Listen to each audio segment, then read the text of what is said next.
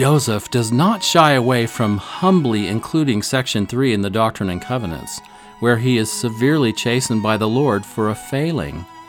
He could have hid it or polished it up to preserve his image, but because he is so honest, we not only get to see firsthand the spiritual development of a prophet, but he also gives us all a deep teaching. You should not have feared man more than God. Welcome to Meridian Magazine's Come Follow Me podcast. This is Scott and Maureen Proctor, and today we will look at Doctrine and Covenants sections 3 through 5 called My Work Shall Go Forth.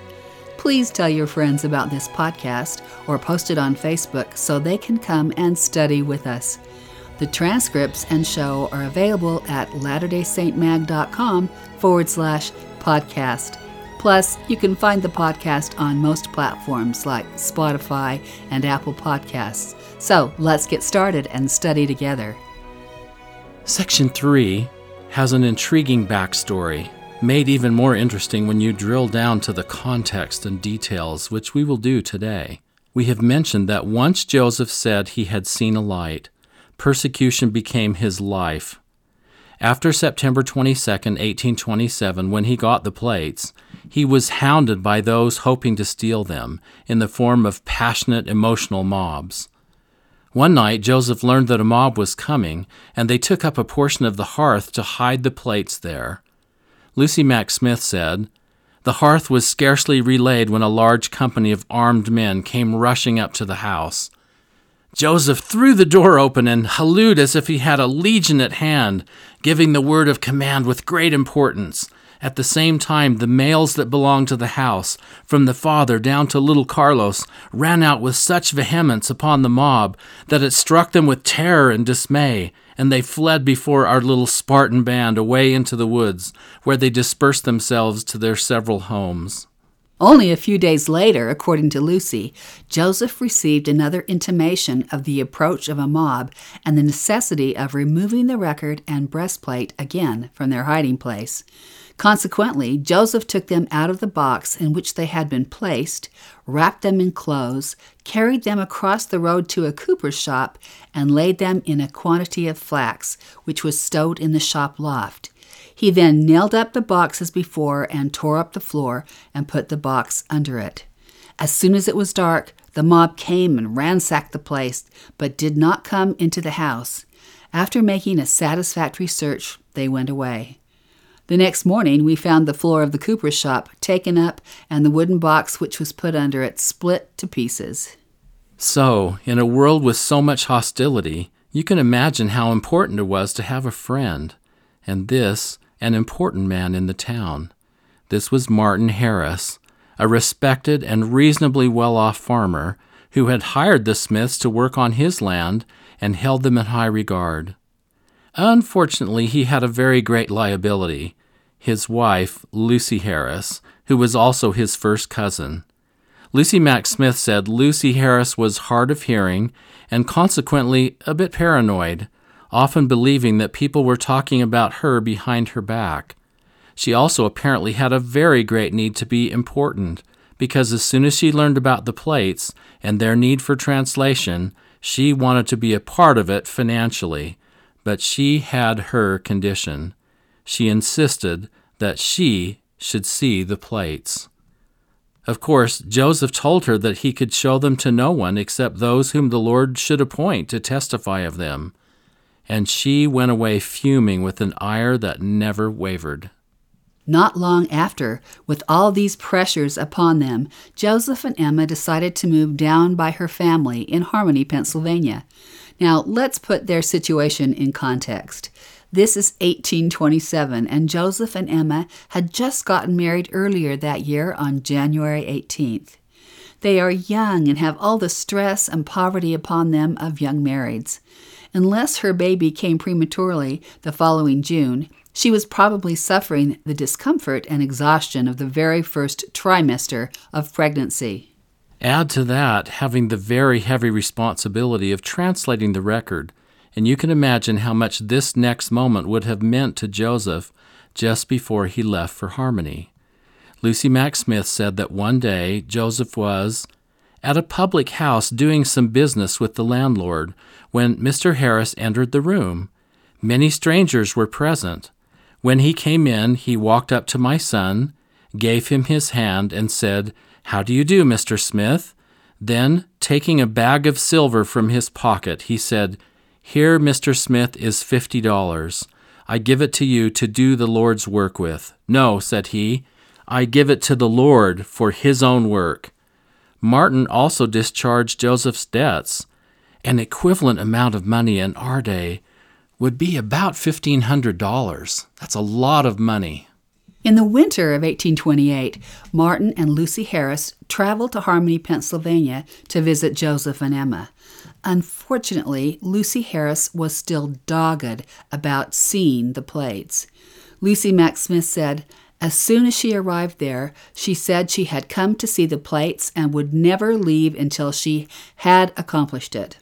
As soon as she arrived there, she said she had come to see the plates and would never leave until she had accomplished it. Without delay, she began ransacking every nook and corner of the house chest, cupboard, trunk, etc. Consequently, Joseph was compelled to take both the breastplate and the record out of the house and secrete them elsewhere. Not finding them in the house, she concluded that Joseph had buried them, and the next day she went out and hunted the ground over adjacent to the house.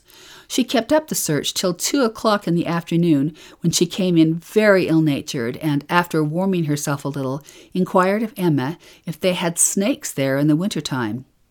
I was walking around in the woods, said she, to look at the situation of your place, and as I turned round to come home, a tremendous great black snake stuck up its head before me and commenced hissing at me. Of course, this is unusual because in the winter, black snakes are hibernating. Lucy Mack Smith continues The woman was so disappointed and perplexed in everything she undertook that she left the house and took lodgings at the house of a near neighbor. While this woman remained in the neighborhood, she did all that her ingenuity could contrive to injure Joseph in the estimation of his neighbors. Lucy Mack Smith continues She told them that he was a grand impostor, that he had deceived her husband with his specious pretensions, and was exerting all his deceptive powers in order to induce Mr. Harris to give his property into Joseph's hands, that he might, by robbing her husband, make himself rich. When she returned home, which was about two weeks from the time she arrived in Harmony, she endeavored to dissuade Mr. Harris from having anything further to do with the writing or translating of the record. Also, in early 1828, Martin Harris took a copy that Joseph had made of some of the characters from the plates and made the trip to New York that Joseph interpreted to fulfill the scripture in Isaiah chapter 29, verse 11, of a book that is sealed, which men deliver to one that is learned, saying, Read this, I pray thee. And he saith, I cannot, for it is sealed. Martin visited both Samuel L. Mitchill, a linguist and a scholar on ancient American culture, and Charles Anthon, a professor of linguistics at Columbia College, to show them the characters.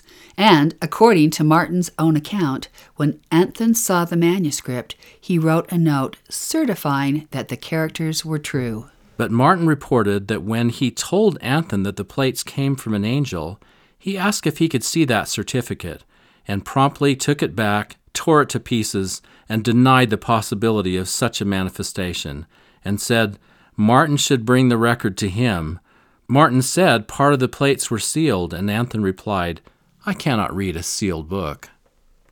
Anthon, however, though he was accomplished in the classic languages of Greek and Latin, likely knew little about Egyptian, Hebrew, or any other Middle Eastern language. One scholar observed, by force of his own brusque personality, he claimed to know more in this area than he really did. It's interesting, Scott. We saw a book come for sale that Charles Anthon had written, an original book.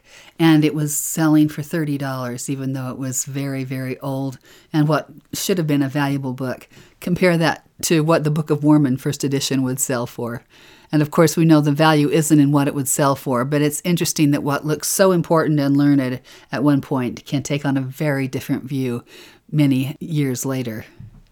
At any rate, after Martin's New York trip, he came back to Harmony convinced and ready to help with the translation. Their work started April 12, 1828, and ended June 14th. During that period, they translated what we call the 116 pages of the Book of Lehi. Now, with the background we've given you on Lucy Harris, you can understand the extraordinary pressure Martin was under to bring proof to his wife that what he was spending time and resources on was legitimate. He started pleading with Joseph Smith to allow him to take that translation up to Palmyra to show his wife. Joseph took it to the Lord and was turned down twice.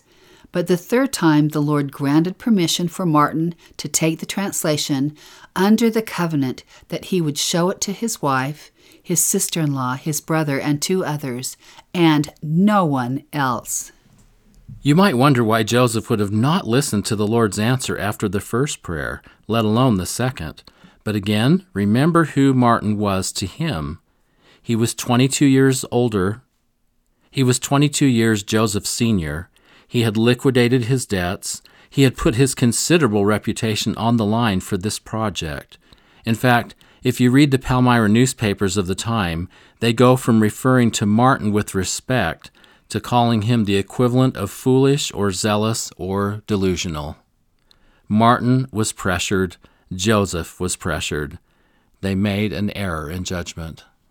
Martin left Harmony on June 14th, and within hours, Emma went into labor and gave birth to their first son, whom they named Alvin, after Joseph's older brother, who had died about five years earlier.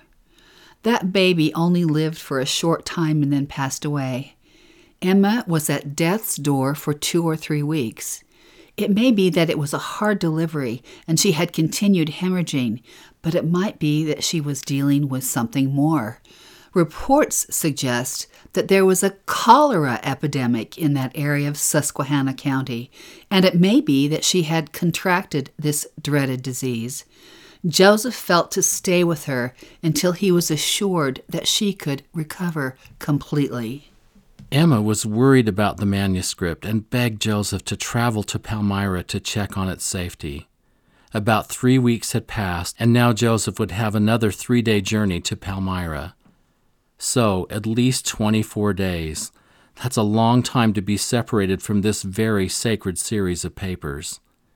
Lucy Mack Smith describes her son's journey. Only one other passenger was in the stage besides himself and since this individual did not seem inclined to urge conversation, Joseph was left to the solitude of his own imagination. But the sensations which he experienced when he found himself well seated in the stagecoach cannot be imagined by anyone who reads this, for they have not been in like circumstances, and, of course, they cannot be correctly described. In the first place was the consideration of the calling which he had received at the hand of God many years previous, to do a thing unlooked for by the generation in which he lived. He cast his eyes abroad upon the age now present upon the earth, and reflected that he stood alone, an unlearned youth, opposed to all the casuistry and learning and ingenuity of the combined world. He considered that he had been called to extend his search up to the throne of God and bring down the precious things of heaven above into the midst of the sons of men, despite all their preconceived opinions and prejudices. These were so great that in order to gratify a pride of popularity and sustain a fashionable religion, they would and did strive, and even before this had used all their ingenuity to take away his life to prevent the truth from coming forth, that their own opinions would not receive injury. Should the manuscript be endangered, the consequence which must ensue was inevitable, which was that he would not be permitted to retain the plates until he should be able to translate them, and perhaps that he might never have the privilege of touching a finger to the work which until now he had been the blessed instrument in the hands of God to bring to the knowledge of mankind. Consequently, Joseph neither ate nor slept while on the route. Lucy Mack Smith continues This was observed by his fellow traveler, insomuch that when Joseph remarked, as he descended from the stage, that he had still twenty miles to travel on foot, the stranger objected, saying, I have watched you since you first entered the stage, and I know that you have not slept nor eaten since you commenced your journey. For I fear that your constitution, which is evidently not strong, will be insufficient to support you. You will be in danger of falling asleep in the forest, and some accident befall you. Joseph thanked him for his kindness, and they proceeded together. When they arrived at our house, it was nearly daylight. The last four miles of the distance, the stranger was under the necessity of leading Joseph by his arm, for nature was too much exhausted to support him any longer, and he would fall asleep as he stood upon his feet every few minutes. Joseph requested us to send with all possible speed for Martin Harris. We did so, and after the stranger left, whose name we never knew, we prepared breakfast for the family as soon as we conveniently could, for Martin Harris always came in such haste when sent for that we supposed he would be there and ready to take breakfast with us before we were ready. It was now nearly six o'clock, and he lived three miles distant. At eight o'clock, we set the victuals on the table, looking for him every moment. We waited till nine, and he came not. Till ten, and he was not there. Till eleven, Still, he did not make his appearance. At half past twelve, we saw him, walking with a slow and measured tread toward the house, his eyes fixed thoughtfully upon the ground. When he came to the gate, he did not open it, but got upon the fence and sat some time with his hat drawn over his eyes. At last he entered the house. After we sat down and were ready to commence eating, Martin took up his knife and fork as if to use them, but dropped them from his hands. Hyrum said, Martin, why do you not eat? Are you sick? Martin pressed his hands upon his temples and cried out in a tone of anguish, Oh, I have lost my soul! I have lost my soul! Joseph, who had smothered his fears till now, sprang from the table, exclaiming, Oh, Martin, have you lost that manuscript? Have you broken your oath and brought down condemnation upon my head as well as your own? Yes, replied Martin, it is gone, and I know not where. Oh, my God, my God, said Joseph, clenching his hands together.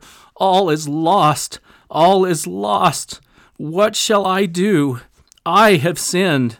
It is I who tempted the wrath of God by asking him for that which I had no right to ask, as I was differently instructed by the angel. And he wept and groaned, walking the floor continually. At last he told Martin to go back to his house and search again.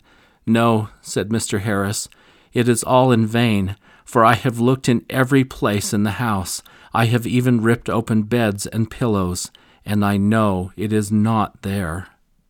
Martin had covenanted to show the manuscript only to five, but he broke his covenant and showed it to others.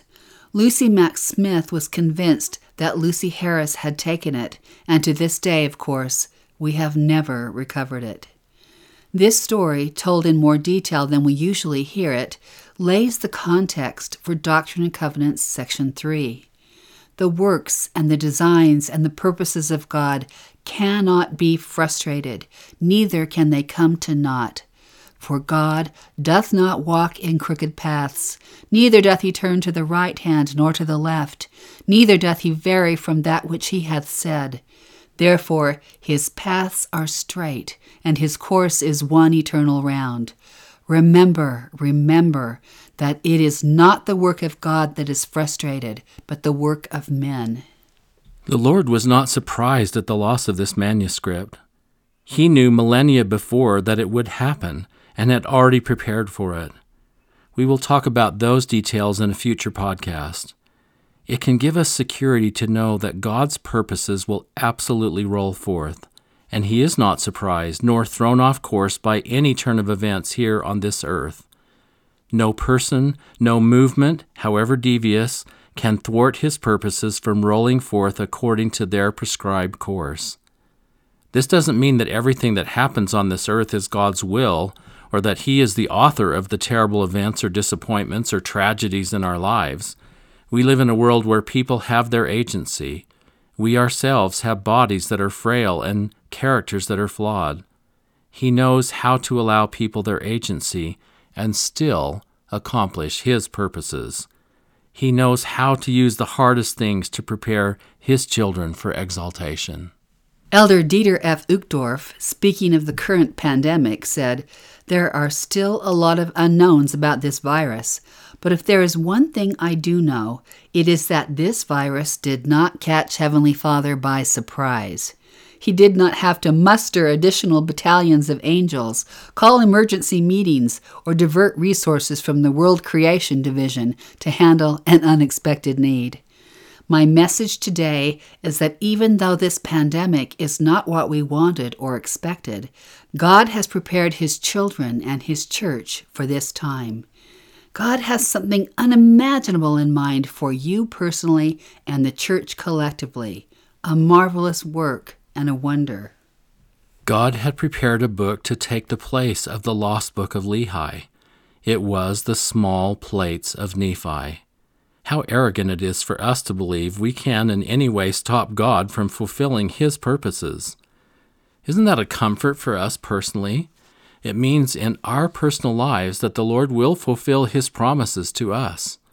If we keep our covenants, we will be blessed in ways that we have no capacity here to comprehend. We have something to count on. We know His Word is absolutely good and true. He knows what will happen, and if evil designing men or women sought to discredit the prophet by stealing the manuscript, the Lord had prepared long in advance for it. God says, Remember, remember that it is not the work of God that is frustrated, but the work of men. When you see a word repeated twice, it is for added emphasis. This is something to remember. We are to remember also that His timing is perfect. Our idea of the perfect timing for a blessing and His may not be the same. It is a big step towards spiritual maturity to be able to trust His timing. We take verse 8 in section 3 as a guideline. You should have been faithful, and He would have extended His arm and supported you against all the fiery darts of the adversary and He would have been with you in every time of trouble. We saw this so clearly when we moved our family from Virginia to Utah. We needed to move within a certain time frame, both because we had a child getting married in Utah and because the house we purchased in Utah closed sooner than we anticipated. How long can you carry two house payments? we felt we needed to have sold our house by the end of May and prayed for help to find the right buyer by that deadline. Sure enough, a buyer came from California and put a satisfactory offer on our Virginia home, and with gratitude we noted that it was to close on the very day we had hoped we could sell by. Unfortunately, within 48 hours that offer fell through and we were left looking for a buyer. One did not materialize for the next two months, and we could see we weren't going to have sold by that date we thought was so necessary. At the same time, we had been asked to be a ma and pa for our stake trek for the youth. It happened to be that very same week we were hoping to move, and so we said we couldn't. We imagined that we'd be in a moving truck heading back to Utah at that very time.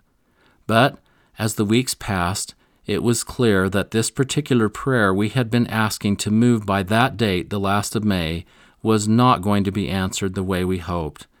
We thought our timing on the sale was so perfect, but apparently the Lord's timing was different. We called up our stake leaders and told them we could be a ma and pa for Trek after all, and they still kindly accepted us. I'll never forget the morning we arrived at the cultural hall and they handed us the list of kids who would be in our family. One of the names was Megan Cathro, and it said she was in the Fairfax ward. Now, I had been in the bishopric there for many years, and I knew all the youth, and I can tell you that I had never heard of Megan Cathro. It had to be a typo or some kind of mistake, or it listed the wrong ward. I was wrong. She was the daughter of a less active single mother whose last name was different, so I didn't recognize it. When she came in the door that morning, we threw our arms around her and said, Welcome, Megan. We're so glad to have you in our family. Little did we know that we would change each other's lives so deeply. The trek was hard. The woman's pull was grueling up a very rocky hill. We taught at night, and Scott, I remember you taught a lesson on the importance of making a commitment with the Lord that we read the scriptures every day the rest of our lives. You mentioned that you started that when you were 15 years old, and it had completely changed your life. We had thought the sale of our home by a certain date was really, really important, but the Lord knew that someone else was more important. He had a better idea about what mattered. Megan was a sponge for spiritual things. She loved Trek, and it wasn't long before she made her own commitment to read the scriptures every day. There's more to the story. As we were moving soon, I had been released from the bishopric, and the bishop felt really strongly to call me to teach the Gospel Essentials class for a couple of months. Megan's mother started coming to that class and brought her then boyfriend, Larry Cox, to that class. He was this powerful, influential head of a large corporation this was his first interaction with the church, and I think at first he was just coming to please Linda. But before long, the message of the gospel penetrated his heart, and Linda was reactivated and Larry was baptized. We were there at a tender and spirit filled occasion when they were sealed in the temple for time and all eternity. Every time we saw Megan in the next few years, she would say things like, Hey, Pa, for she continued to call us both Ma and Pa. It has been two years, ten months, and five days, and never missed. We knew what that meant that it had been that long since she had been consecutively reading the Scriptures. We watched her go on her mission. We watched her fall in love and be sealed in the temple. These people are family to us. We rejoice together and mourn together the events of our lives. If our prayer had been answered with the timing we hoped for for the sale of our home, this blessing would have never come to us. I love the knowledge that we learn in this verse. You should have been faithful, and he would have extended his arm and supported you against all the fiery darts of the adversary, and he would have been with you in every time of trouble. What's more, his timing is perfect. I love what the Lord told Joseph, who deeply learned this lesson. You should not have feared man more than God. Although men set at naught the counsels of God and despise his words, yet you should have been faithful. These may be some of the most important words in Scripture to remember as we move forward through these tumultuous times. Certainly, Joseph learned not to fear man more than God, and you can see how deeply that lesson permeated his being. Joseph lived with calumny, hatred, persecution, arrest, and finally martyrdom, standing always for the truth. President Russell M. Nelson has told us we may face our own times when we will be tested whether we fear man more than God. He said, Why do we need such resilient faith? Because difficult days are ahead. Rarely in the future will it be easy or popular to be a faithful Latter day Saint. Each of us will be tested. The Apostle Paul warned that in the latter days, those who diligently follow the Lord shall suffer persecution. That very persecution can either crush you into silent weakness or motivate you to be more exemplary and courageous in your daily lives. We don't know specifically what lies ahead, but we can see that our freedoms are atrophying to say and believe what we want. Not fearing man will certainly be one of our big tests. Our jobs may be on the line, our friendships, our reputations. It may seem like the expedient thing to do to deny the things that God has taught us, and we will have to say to ourselves, You should not fear man more than God. When our daughter Mariah was very little, she was playing at a friend's house, and several of the children in the neighborhood saw an old trailer parked in the grass. Somebody thought it would be a fun idea to throw rocks at the trailer, and they continued to do it until the glass in the windows was broken. Our daughter Mariah did not throw rocks, but stood all alone while others did. She didn't tell us about it when she came home from her friends. A neighborhood mother told us about it later, but it has always been an image that stood out to us. We look around in the world and we are told by the shouting crowd and the constant barrage of messaging what to believe, what is cool and acceptable to believe. The gospel probably will not fall into that category. It might seem more acceptable to throw rocks at the trailer, and by that I mean, of course, the gospel, than to stand alone.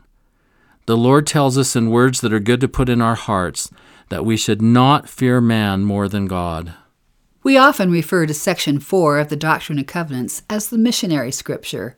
Missionaries use it, they memorize it, it helps give them vision for their work.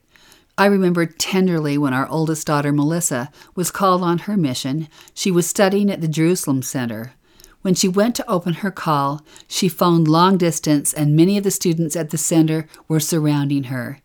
They had this section memorized and they said it together before she opened her call. That's a moment I will not forget. It's good to get some context for this. It's now February 1829. Joseph Smith's parents, Lucy and Joseph, are concerned for his welfare. Though it has been several months since Martin lost the manuscript, he has not been given a new scribe. In that visit to Harmony to see Joseph, his father wants to know what more he can do to help in the work, and this revelation follows. This means it is not just a missionary scripture, but a message for all of us who want to serve the Lord. Therefore, if ye have desires to serve God, ye are called to the work. That means we are all called. We don't have to have a specific church calling to thrust in our sickle. The Lord says, For behold, the field is white already to harvest, and lo, he that thrusteth in his sickle with his might, the same layeth up in store that he perisheth not, but bringeth salvation to his soul. So, this very work brings salvation to our souls. That image of white reminds us of a field filled with plants whose heads are heavy with grain. The Lord is saying that even though missionary work is hard, many souls whom you may not suspect are ready for His gospel. The work and reward are bounteous. We are qualified for the work if we develop faith, hope, charity, love, and an eye single to the glory of God. Remember faith, virtue, knowledge, temperance, patience, brotherly kindness, godliness, charity, humility, diligence. The beauty is that these qualities qualify us for the work, but they are also developed doing the work. We want to know how to be this kind of person. We do the work, and these qualities follow. In section 5, we learn something that is both critical for the work and will be tested again and again as the church is restored. Joseph is told, This generation shall have my word through you. The Lord works through a prophet, no matter how many have what they think are better ideas or claim their own contrary inspiration. We will talk about this often in the weeks to come as this idea is challenged again and again in the early development of the church. The Lord says, I have reserved those things which I have entrusted unto you, my servant Joseph, for a wise purpose in me, and it shall be made known unto future generations. So much to study, so much ahead. Thanks for being with us today. This is Scott and Maureen Proctor with Meridian Magazine's Come Follow Me podcast. Please tell a friend about this podcast and subscribe to the daily emails that come from Meridian Magazine at latterdaysaintmag.com forward slash sign up. Thanks to Paul Cardall for the music and to Michaela Proctor Hutchins, who produces this show. Next week, we'll discuss Doctrine and Covenants sections 6 through 9. This is the spirit of revelation. See you then.